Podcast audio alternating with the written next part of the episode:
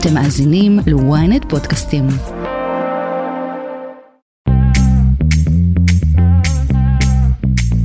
שלום לכם, אתם איתנו על כסף חדש, הפודקאסט הכלכלי היומי של ynet. היום יום רביעי, 20 בספטמבר. אז מה יש לנו היום? הלחץ הכלכלי בשל יוקר המחיה ועליית תשלומי המשכנתאות מגביר את קצב המשיכות מקופות הגמל, שמגיע בחודשים האחרונים לשיא היסטורי.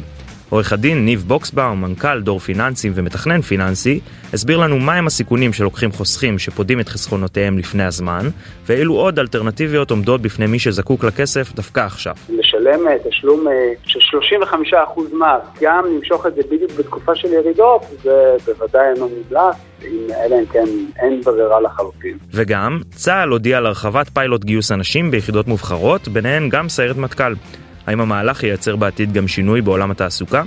פרופסור רונית קרק, מומחית למגדר ומנהיגות מהמחלקה לפסיכולוגיה באוניברסיטת בר אילן, דיברה איתנו על ההשלכות של השירות הקרבי על השתלבות של נשים במשרות בכירות באזרחות, ולמה יותר מאשר שינוי פנים צה"לי, מדובר בבשורה של ממש לחברה ולכלכלה הישראלית. כל הסיירות זה מקומות מאוד אה, נדרשים, מאוד נחשבים, עם הרבה יוקרה והרבה הערכה כלפיהם בציבוריות הישראלית. והדבר הזה אנשים אחרי זה נוסעים איתם לתוך שוק העבודה. ולסיום, העיר תל אביב כבר אינה מצויה בסיכון גבוה להיווצרותה של בועת נדל"ן. כך עולה ממדד בועות הנדל"ן הגלובלי שפרסם היום בנק ההשקעות השוויצרי UBS לשנת 2023. דיברנו עם הילה ציון, עורכת ערוץ הנדל"ן של ynet, כדי להבין מה משמעות הנתונים, והאם שוק הנדל"ן עדיין נמצא במשבר? העיר ללא הפסקה היא כבר לא נמצאת בסיכון של בועת נדל"ן, כפי שמגדירים אותה במדד, היא עדיין נמצאת בהערכת יתר, אבל לא ברמה של סיכון. אני דן רבן, עורך התוכנית הוא יאיר חסון, ועמרי זינגר על הביצוע הטכני. כסף חדש, הפודקאסט הכלכלי היומי של ynet. מתחילים. אנחנו פותחים את התוכנית שלנו ואנחנו רוצים לדבר על אחד אה, האירועים הגדולים של השבועות האחרונים והקרובים, יוקר המחיה והעלייה בתשלומי המשכנתאות מכבידים על הציבור ובקופות הגמל מתמודדים עם עלייה במשיכות הכספים לצד ירידה חדה בהפקדות של כספים חדשים. אנחנו רוצים להבין למה זה קורה ומה המשמעות של הדבר הזה ובשביל זה אני רוצה להגיד שלום לעורך דין ניב בוקסבאום, מנכ"ל דור פיננסים ומתכנן פיננסים, שלום. היי דן, מה שלומך? בסדר גמור. אה, בוא תסביר לי שנייה למה בעצם יש זינוק במשיכות מקופות הגמל. תראה, זה מתחיל בראש ובראשונה לדעתי כי אנשים לא תמיד עברו אה, תיאום ציפיות. אני אתייחס לדברים. מה שקורה אה, ב-2022 עוד, הייתה תקופה של אה, ירידה בערך הכסף בגלל אה, ירידה בשוק ההון. ואם לא אמרו לבן אדם מראש שיהיו תקופות כאלה, כמו שאנחנו יודעים שיש ועוד תהיינה בעתיד, אז uh, זה מה שעשוי לקרות, שברגעים שיש ירידה בערך הכסף, אז uh, אנשים מממשים ובורחים. אגב, מי שבעצם ביצע משיכה בתחילת 2023, למעשה הפסיד פעמיים, כי הוא גם הפסיד את ה... יותר נכון, חטף את המכה של 2022 בירידות, ולא נהנה מהתיקון שמתרחש השנה. זו הסיבה הראשונה. Okay. אוקיי. הסיבה הנוספת היא הנושא של האינפלציה. האינפלציה אה, טסה ועלתה, והיה גיוס מאוד משמעותי של כסף לקופות הגמל בגלל דבר שנקרא תיקון 190, ששם המס שאנשים משלמים על הרווחים הוא טוב יותר בתקופה שה, שהאינפלציה אפסית, כמו, ש, כמו שהייתה בעשור האחרון. עכשיו ברגע שהאינפלציה זינקה, אם לא הסבירו לאנשים מראש שזה יכול לקרוא הדברים האלה, אז אה, למעשה המיסוי שמה, שהוא נומינלי, זאת אומרת הוא לא מתחשב באינפלציה, הוא פחות טוב מאשר מיסוי במכשירים אחרים שהוא ריאלי, שהוא כן מתחבר לאינפלציה. כן, אבל זה לא גם משהו שעדיף להישאר איתו ולחכות שהאינפלציה תרד ושנחזור לתקופה אחרת? זה מאוד תלוי אה, באמת מתי בן אדם בסוף צריך את הכסף. א', והתשובה היא גם כן, בחלק מהמקרים, אם יש טווח השקעה שהוא ארוך, ללא ספק. אז בוא, בוא, בוא ניגע באמת בנקודה הזאת, כי זו הנקודה המשמעותית uh, בעיניי. בשבעת החודשים הראשונים של השנה נפדו מקופות הגמל 8.2 מיליארד שקל, שזה שיא היסטורי בקצב משיכות. ובאמת יש פה אה, אה, שתי סיבות אולי אפשריות. הראשונה זה שאנשים לא הבינו שיכולות להיות ירידה ושהם נלחצו ושהם עשו איזו החלטה שעלולה להיות פזיזה. ניקח את, הצד, את הדבר הזה בצד, כי אני אומר אולי זה לא הרוב של האנשים. הסיבה השנייה האפשרית אה, היא שבאמת יוקר המחיה מתחיל להכריע אנשים, כלומר הם צריכים את הכסף הזה. עכשיו בוא נדבר שנייה, בוא נדבר שנייה על מה המשמעות של משיכה אה, בטרם עת, מה שנקרא. תראה, מה שקורה אה, בחלק מקופות הגמל, אתה, אם אתה מושך בטרם עת, אתה תקבל שם תשלום מס אה, אגרסיבי של לפחות 35% מס. עכשיו, בעצם מה, ש, מה שקרה עכשיו, שאנשים בעצם חטפו פעמיים, פעם אחת את הירידות של 2022, ופעם שנייה גם את המיסוי הגבוה הזה. אה, שהוא נכון לחלק מהמצבים. אה, ואפשר עוד לקחת עוד סיבה, שזה למעשה הנושא של עליית הריבית.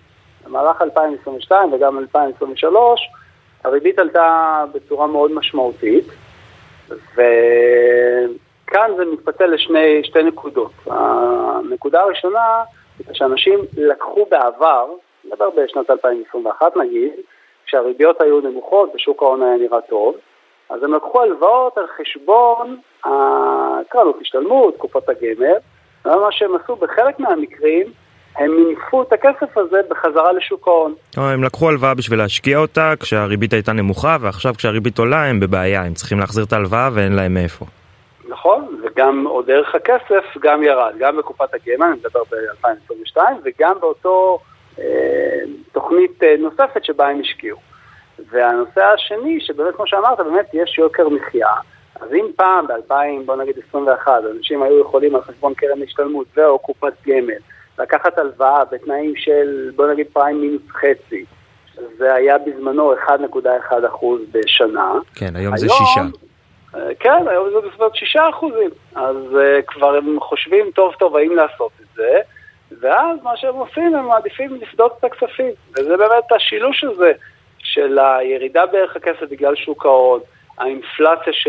שזינקה, ועליית הריבית, אה, ששוב, הכל זה נסמך כמובן על תיאום ציפיות, אם, אם ולא עשו להם את זה, שהמצבים האלה יכולים לקרות, ו... והנה הם קרו.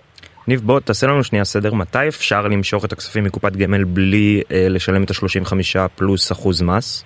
קודם כל זה מאוד תלוי באיזה קופת גמל מדובר. יש קופות גמל שבהן הכסף נצבר עוד לפני שנת 2008, ואז מה שנקרא זה כספים הוניים, אותם אפשר למשוך אה, אה, בלי תשלום, מה שנקרא, של מס גבוה. קופות גמל, ושוב, זה מאוד מאוד ספציפי, אחרות, אם עדיין לא הגעת לגיל הפרישה המוקדמת, מה שנקרא גיל 60, אתה תצטרך לשלם שם תשלום מיסוי של 35%. ספציפית, בדבר שנקרא תיקון 190, אם לא הגעת לגיל 60 וגם אתה, אין לך קצבה מזערית של לפחות אה, כ-4,800 שקלים, אתה גם לא תוכל לבצע את המשיכה של הסכום כקצבה. וזה דברים שאנשים צריכים לקחת בחשבון. בגדול אתה אומר, לפי מה ש... שוב, אם אני מבין נכון, רוב האנשים שהפקידו את הכסף שלהם אחרי 2008 יכולים למשוך את זה רק בגיל 60, בגיל פרישה, אחרת הם יצטרכו לשלם 35% מס. נכון. אוקיי, ומה אתה ממליץ למי שבכל זאת צריך את הכסף עכשיו? תראה, מי שבכל זאת צריך את הכסף עכשיו צריך לבדוק את שאר מהמקורות הכספיים שלו.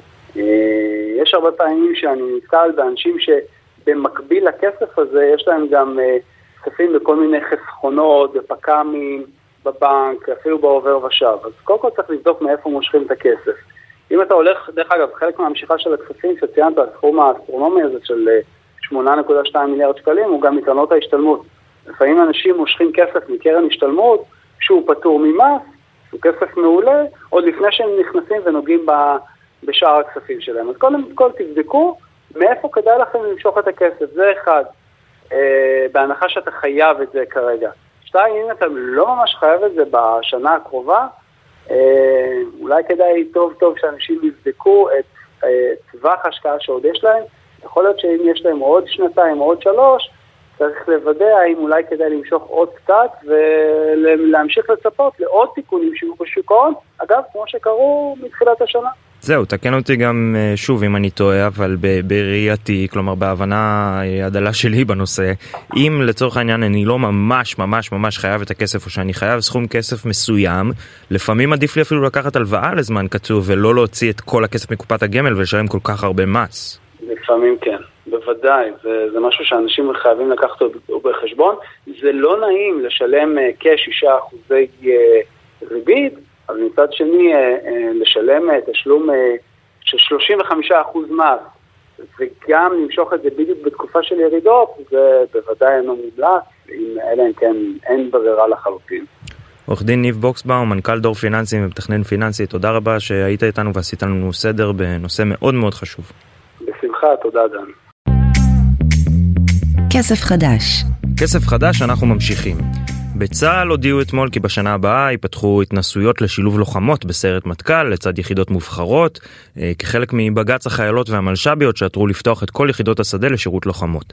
במשך השנים היחידות המובחרות היוו קרש קפיצה לעולם העסקי וגם לפוליטיקה, ואנחנו רוצים להבין עד כמה השילוב של נשים ביחידות האלה יכול לייצר שינוי בשילוב נשים בתפקידים בכירים במשק ובכלכלה הישראלית בכלל. אני רוצה להגיד שלום לפרופסור רונית קרק, מומחית למגדר ולמנהיגות מהמחלקה לפסיכולוגיה באוניברסיטת בר אילן, שלום. שלום. אז בואי נדבר שנייה אילו כלים אותן נשים שיצליחו בתקווה להגיע ליחידות המובחרות אה, יכולות להשיג אה, ו- ואיך זה באמת ישפיע אחר כך כשהם ינסו להשתלב בשוק העבודה הישראלי. אה, אני חושבת שיש לזה הרבה משמעויות. קודם כל יש משמעות סימבולית, כי זה מקומות, אה, כל הסיירות זה מקומות מאוד אה, נדרשים, מאוד נחשבים, עם הרבה יוקרה והרבה הערכה כלפיהם בציבוריות הישראלית, והדבר הזה אנשים אחרי זה נוסעים איתם לתוך שוק העבודה. זה קודם כל בתור דבר ראשון של איזשהו הון סימבולי. אה, חוץ מזה, נשים שנכנסות לתפקידים האלה בעצם יוצרות קשרים עם כל אותם אה, גברים וחיילים שנמצאים בתפקידים האלה, ואנחנו יודעים שאחת הסיבות שנשים אחר כך מתקדמות פחות בעולמות התעסוקה זה החבר מביא חבר, ופה יש לנו סיכוי לחבר מביא חברה, והן מייצרות איזשהו הון חברתי על ידי כל רשתות הקשרים, ואנחנו רואים את זה קורה בעולמות של ההייטק ובעולמות של הטיס. זהו פרופסור זה, זה לא דבר כל כך חדש מבחינת אה, אה, לפחות מבחינת אגף המודיעין של צה"ל למשל 8200 שבו משרתות אה, הרבה מאוד נשים ואחר כך באמת משתלבות בשוק ההייטק אבל אה, אם אני לפחות מסתכל על שירות ב, ביחידות קרביות מובחרות ו, ונושאים אה, דומים זה אולי יכול לפתור בעיה אחרת שהיא דווקא זה שאין לנו מספיק בחירות ב, בשוק העסקי בכלל. כלומר האם הן יכולות אה, אה, להשיג כלים נקרא לזה אישיותיים יותר חזקים משירות ביחידות כאלה? אז אני חושבת שהסיבות שנשים לא נמצאות שם הן סיבות מרובות, שחלקן באמת הן סיבות של אה, קשרים וסטטוס, אבל חלקם, יש פה גם את החלק של לקיחת סיכונים מחושבים ואיזשהו חוסן שמפתחים. אני לא חושבת שזה מקפצה ישירה כמו יחידות המודיעין, אבל אם הם ילכו וילמדו תחומים רלוונטיים, למשל, יש מחקר של ארנסטן יאנג שהתפרסם ש-96% מהאנשים בתפקידים הבכירים בארצות הברית של CEO, CFO, COO, הם נשים שאו בילדות שלהם או בקולג' עסקו בספורט. אז, אז גם הפעילות הפיזית הזו של ספורט, של לשחק עם קבוצה, או להבין מה זה לנצח ומה זה להפסיד, או פורצ'ן, אה, בפורצ'ן ב-2017 65% מהנשים הכי חזקות היו בעצם נשים שגם בהיסטוריה שלהם היה איזשהו ספורט, או ספורט הוא... כי מה, אבל הספורט הוא, הוא גורם להם להיות יותר אסרטיביות, יותר דורשניות, יותר... מה, מה הסיבה, מה הקשר בין הספורט לבין הצלחה כלכלית אה, עסקית אחר כך? כן, אז קודם כל, אתה יודע, כחוקרת אני חייבת להגיד שאולי אותו דבר שמביא אותם לספורט, מביא אותם, או מביא אותם ליחידות, כן, זה יכול להיות אה, מעגל, ביצה ותרנגולת. האלה. בדיוק, אבל מעבר למרכיב הזה, אני חושבת שהן לומדות להתחרות, אני חושבת שהן לומדות אה, להתמודד עם משימות מאוד מורכבות. אני חושבת שבספורט ואולי גם בתחומים האלה לומדים להצליח, אבל גם לומדים להפסיד. ולומדים איך קמים מתוך אה, הפסד, ולומדים איך לפתח חוסן מאוד מאוד אה, גדול. אה, מישהי שמתמודדת באולימפיאדה ו, או בטניס, או מפסידה, היא צריכה אחרי זה לקום על הרגליים. ואני חושבת שפה, במשך שירות שלם, שהוא מהגיבושון בהתחלה הוא הגיבוש, ועד השלבים של המיונים, ועד השלבים המתקדמים יותר, יש פה הרבה מאוד הכשרה ולמידה וחשיבה וחוסן אישי, וכמובן במקביל לזה יש את כל הכישורים שבעצם לומדים, ויש את היוקרה, ויש את הרשתות החברתיות, ויש את הדבר הזה שזה גם, אה, למשל, אני קראתי עכשיו על הטייסות באל על, יש עכשיו בדיוק חברת טיסה ממדריד שהיו עליה שתי נשים שהן שתיהן טייסות. פעם, פעם, ש... לא, פעם ראשונה זה היה ב-2016, שבקוקפיט היו שתי נשים. הן לא נשים שסיימו בקורס טיס, אבל עצם הצבא בארץ הוא גוף מאוד מכונן את התפיסה הישראלית, וזה שנשים נכנסו לקורס טיס, מסמן לנשים גם בשוק האזרחי, ומסמן למעסיקים, שבעצם נשים יכולות להשתלב בטיס, זה לא תחום, שעד, עד שהיו נשים בקורס טיס, לא, לא ראינו נשים בשוק האזרחי, אז אני חושבת שבארץ, לטוב ולרע, הצבא והשוק האזרחי מאוד קשורים אחד כן. בשני. פרופסור שאלה לי אלייך בכל זאת אנחנו תוכנית כן. כלכלית כן. אנחנו יודעים שנשים מרוויחות אה, באופן אה, אבסולוטי פחות מגברים יש לזה כל מיני סיבות אחת מהן זה, זה באמת סיבה חברתית אפילו שנשים הרבה פעמים העידו שהן מרגישות פחות בנוח לדרוש העלאות שכר ושכר יותר גבוה. את חושבת ששירות ביחידה מובחרת יכול לשנות את הדבר הזה את האיזון בין שכר של גברים לנשים? שאלה מאוד מורכבת. אני חושבת שזה עוד צעד בדרך לשם, כי לא מזמן שמעתי רעיון של uh, רותם סלע עם אסי עזר. והיא דיברה כן, על ראיתי את הרעיון הזה. בדיוק. שאסי ממש התעקש שהיא תרוויח בדיוק כמוהו. עכשיו, זה לא שהיא פחות מוכשרת ממנו או פחות יפה ממנו, והיא מאוד מפורסמת ועדיין היא הרוויחה פחות, אבל היא פתאום בקבוצה, בסיירת, יחד עם אסי עזר. ואסי היה בן ברית ועמד לימינו, והוא דרש שהיא תקבל שכר שווה. אז אני חושבת שמעבר לזה שאולי הנשים האלה יהיו יותר חזקות ויותר מוכנות עם המיומנויות שלהם, יכול להיות שבאמת אותם גברים שיהיו איתם... זה ישנה תפיסה עבורם. בדיוק, ובישראל אי אפשר להתעלם מזה שחלק מהשוק הכלכלי זה אלביט ו Applied. והתעשייה האווירית ומשרד הביטחון ורפאל. ו-90% מחברות ההייטק שהן יוצאות 8200, זה גם... נכון, זאת אומרת, זה המון רשתות שהן מקורן בצבא. אני עובדת עם ארגונים, המון נשים מדברות על זה שיושבים סביב שולחן העבודה והשפה היא שפה צבאית, והן לא יודעות מה לעשות. כי אם הם ידברו בסלנג צבאי, אז זה ייראה מוזר, כי הם לא היו בכזה סלנג צבאי בעבר. אם הם לא ידברו בסלנג צבאי, הם גם מחוץ לחבורה. אז זה לא שאני חושבת שעכשיו כל הארגונים צריכים לדבר בסלנג צבאי, וגם אם פה יש לנו כברת דרך לשינוי, אבל לפחות לא יהיה מצב שנשים כל הזמן ירגישו אאוטסיידריות בתוך המיליה הזה. פרופסור, בדקה שנותרה לנו, שאלה אה, שאולי קצת אה, יותר אה, טריקית. אה, אנחנו בסוף מדברים על מספר מאוד מאוד מאוד מצומצם של לוחמות שיגיעו ליחידות האלה עזבי את זה שזה רק אה, אה, שזה רק חלק מהיחידות גם הגברים שמגיעים ליחידות האלה זה מספר מאוד מאוד מצומצם של אנשים כמה זה באמת יכול לייצר שינוי שיחלחל לאוכלוסיות גדולות יותר לישראל כולה? אני חושבת שהיום באווירה שקיימת שבה יש הרבה שיח על הדרה ועל זה שנשים צריכות לתפוס את מקומן במקומות מסוימים באוטובוס, או שצריך להשחית את פניהם אה, על פני פרסומות, זה מסר מאוד מאוד משמעותי שאומר, לא, נשים יש להן מקום, ואם הן מסוגלות, ואם יש להן את המיומנויות, הן צריכות להיות בכל מקום. אז אני חושבת שאומנם פה זה במקום אחד ספציפי, אבל זה מקום שמייחסים לו הרבה חשיבות בציבוריות הישראלית. ואנחנו גם יודעים שאנשים בעבר הגיעו משם לפוליטיקה, והגיעו משם ל, אה, להיות מובילים בתחומי התעשייה והיזמות. ואני חושבת שברגע שיותר ויותר תחומים נפתחים, ופחות ופחות יש הפרדה, אז זה בעצם מסר לאורך כל שדרות החברה הישראלית על הרבה סוגים של נהגי מוניות, נהגות אוטובוס, אה, כל מיני תפקידים שבהם אפשר להבין שאם נשים מסוגלות לעשות את זה, הן גם מסוגלות לעשות דברים אחרים. כן, וזה בעצם לדעתי אולי השורה התחתונה בדבר הזה, מעבר לזה שזה שינוי עבור נשים ספציפיות שיוכלו אה, להילחם ולהשתלב בסיירות שהן, שהן רצו, זה שינוי חברתי, זה שינוי statement, אה, זה אמירה. נכון. שאנחנו כ- כמדינת ישראל נותנים ו- ורוצים לקבל. נכון. אני חושבת שבעת הזו זו אמירה מאוד מאוד משמעותית כנגד אמירות אחרות שיוצאות בתקשורת שדווקא מדברות על שינוי מבנה היחסים בין נשים וגברים בחברה. אז אני חושבת שדווקא בתקופה הזו זה דורש הרבה אומץ של הרמטכ"ל לבוא עם החלטה ואמירה כזו. מסכים מאוד. אה, פרופסור רונית קרק, מומחית למגדר ומנהיגות מהמחלקה לפסיכולוגיה אוניברסיטת בר אילן, תודה לך שהיית איתנו. תודה לכם שאתם עוסקים בנושאים החשובים האלה. כסף חדש. ועכשיו נדל"ן.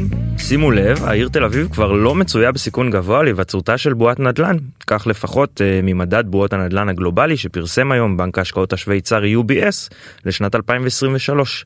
אני רוצה להגיד שלום להילה ציון, עורכת ערוץ הנדל"ן של ynet, שלום הילה. אהלן, מה נשמע? בסדר, טוב, מתי הייתה אה, סכנה להיווצרותה של בועת נדל"ן בתל אביב, ומה קרה שיצאנו?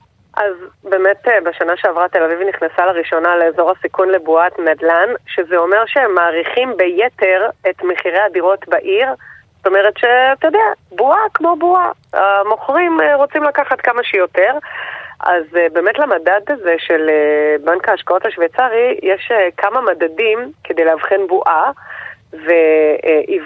ותמחור ביתר של הדירות זה באמת רמת הסיכון הגבוהה ביותר, ו- וכמו שציינתי, תל אביב נכנסה למדד הזה פעם ראשונה בשנה שעברה, כשבאמת המחירים היו גבוהים וטיפסו ב-18% אה, בין מחצית 2021 למחצית 2022, אבל השנה, כמו שכולנו יודעים, אה, שוק הדיור נמצא במשבר חסר תקדים, אז זה בעצם לטוב ולרע.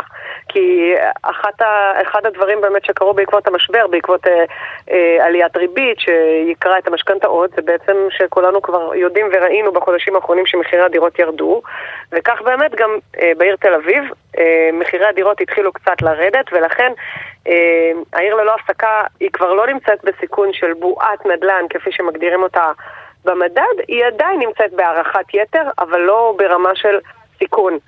זהו, הילה, אנחנו לדעתי צריך אה, פה להדגיש שנייה משהו. בועת נדל"ן, כלומר, באמת כמו שאמרת, המחירים לא גבוהים יותר ממה שהם מעריכים. זה לא אומר כלום על זה שהמחירים גבוהים, ועל אולי על זה שהם ימשיכו להיות גבוהים ו- ויעלו.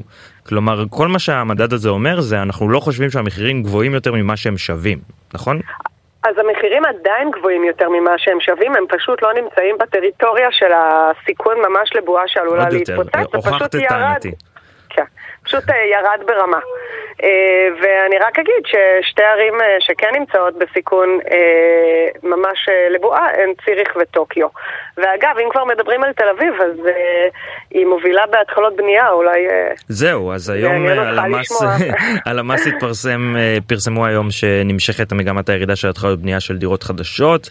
ברבעון השני נרשמה צניחה של לא פחות מ-27.6% במספר הדירות אה, לעומת הרבעון המקביל בשנה שעברה, תסביר לנו מה זה אומר.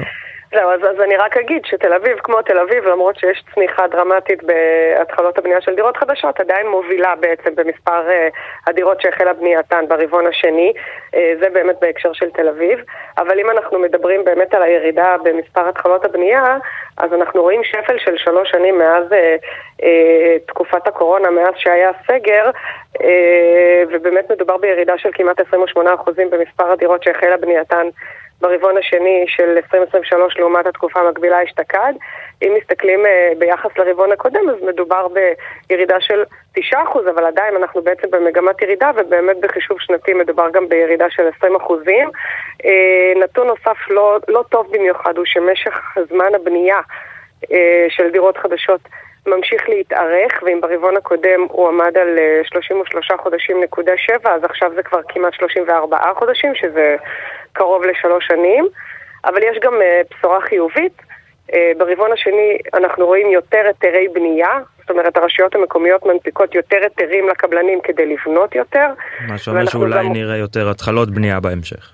בתקווה, ואנחנו גם רואים יותר uh, נתונים של גמר בנייה, זאת אומרת דירות שכבר הושלמה בנייתן ובעצם הדיירים יכולים לקבל את המפתח.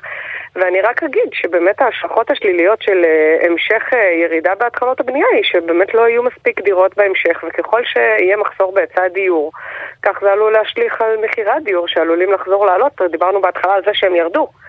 זהו, הילה, אני, אני חייב... ככל שלא יהיו מספיק דירות. זה, זה בטוח כן. ישפיע גם על המחיר לרעה, לפחות עבורנו, לא עבור הקבלנים. הילה, אני חייב לשאול משהו אחד. אנחנו רואים, ראינו במשך כמה חודשים, כל הכותרות היו משבר הנדל"ן, משבר הנדל"ן, משבר הנדל"ן. בחודש האחרון אנחנו רואים התאוששות, ספק התאוששות. עכשיו אנחנו רואים שוב פעם, כן. המגמה לא. איפה אנחנו נמצאים כיום? אוקיי, יש משבר, אין כל... משבר? שאלה מצוינת. אז קודם כל אני אדגיש שהנתונים של הלשכה המרכזית לסטטיסטיקה שפורסמו היום מתייחסים לרבעון השני שהסתיים ביוני. אנחנו עכשיו בסיומו של הרבעון השלישי, תמיד הנתונים הם לאחור. אז המגמה שאנחנו רואים ממש ברגעים אלה בכותרות, באתרים ובתקשורת, זאת באמת מגמה שהיא קיימת ואנחנו מכירים והכרנו אותה. אבל באמת, אם מסתכלים על חודש אוגוסט ותחילת ספטמבר, בהחלט יכול להיות שאנחנו רואים התאוששות. בכתבה שפרסמתי באמת בתחילת השבוע בוויינט ובידיעות אחרונות, שוחחתי עם קבלנים ויזמים שטוענים, תשמע, הם טוענים, כן? הם טוענים שיש התעוררות במכירות, אבל מאוד יכול להיות שאנחנו באמת נראה את הנתונים האלה גם בסקירות הבאות של הלמ"ס ושל אה, הכלכלן הראשי באוצר, ובהחלט יכול להיות שברגע שהריבית, לפחות נכון לפעם האחרונה, היא נותרה על כנה, באמת יכול להיות שזה מה שהוביל אה, את רוכשי הדירות, אה, כולל הירידות מחירים, אמנם מינוריות ככל שיהיו, כן הוביל אותם להיכנס חזרה למשרדי מכירות כפי שהקבלנים טוענים. כלומר יכול להיות שהם חיכו שהריבית תגיע לאיזשהו פיק ועכשיו אחרי פעמיים שהוא השאיר אותה על אותו שיעור למרות שיש מצב שהוא יעלה אותה שוב פעם אה, כן. באוקטובר הם אה, לפחות חלקם אמרו טוב אני מפסיק לשבת על הגדר ואני מתחיל לקנות. כן, ובאמת לפי הנתונים של משרדי המכירות, יש, יש, יש, יש דירות שנמכרו, זאת אומרת, הם אומרים שבאוגוסט זה היה חודש המכירות הטוב ביותר, עם לפחות מהדירות שנמכרו בפרויקטים בפריסה ארצית. בחברה אחת למשל שדיברתי איתה, וחברות נוספות שמכרו דירות נוספות, אז ב- לפחות uh, בקרב היזמים בהחלט רואים התאוששות. האם ההתאוששות היא באמת, uh, uh, אנחנו נראה אותה לפי הנתונים של מוסדות המדינה, זה אנחנו נוכל לראות רק בעוד חודש-חודשיים, כי כמו שהבנו, ברור. אנחנו תמיד רואים את הדברים בראייה לאחור. הילה ציון, עורכת ערוץ הנדל"ן של ynet, תודה רבה לך שהיית איתנו. תודה לך. עד כאן כסף חדש להיום, אנחנו מזכירים לכם שאתם מוזמנים לעקוב אחרינו תמיד בדף הבית של ynet ובכל אפליקציות הפודקאסטים המובילות, ספוטיפיי, אפל, גוגל, you name it, אנחנו שם. פשוט כתבו כסף חדש בשורת החיפוש, וכדאי גם, אנחנו ממליצים ללחוץ עוקב, וכך תקבלו התראה על כל תוכנית חדשה שעולה. תודה ליאיר חסון על העריכה ולעמרי זינגר על הביצוע הטכני, אני דן רבן. בשבוע הבא נחזור עם עוד חדשות כלכליות מעניינות. עד אז שיהיה לכם סוף שבוע נעים, גמר חתימה טובה והמון המון כסף חדש.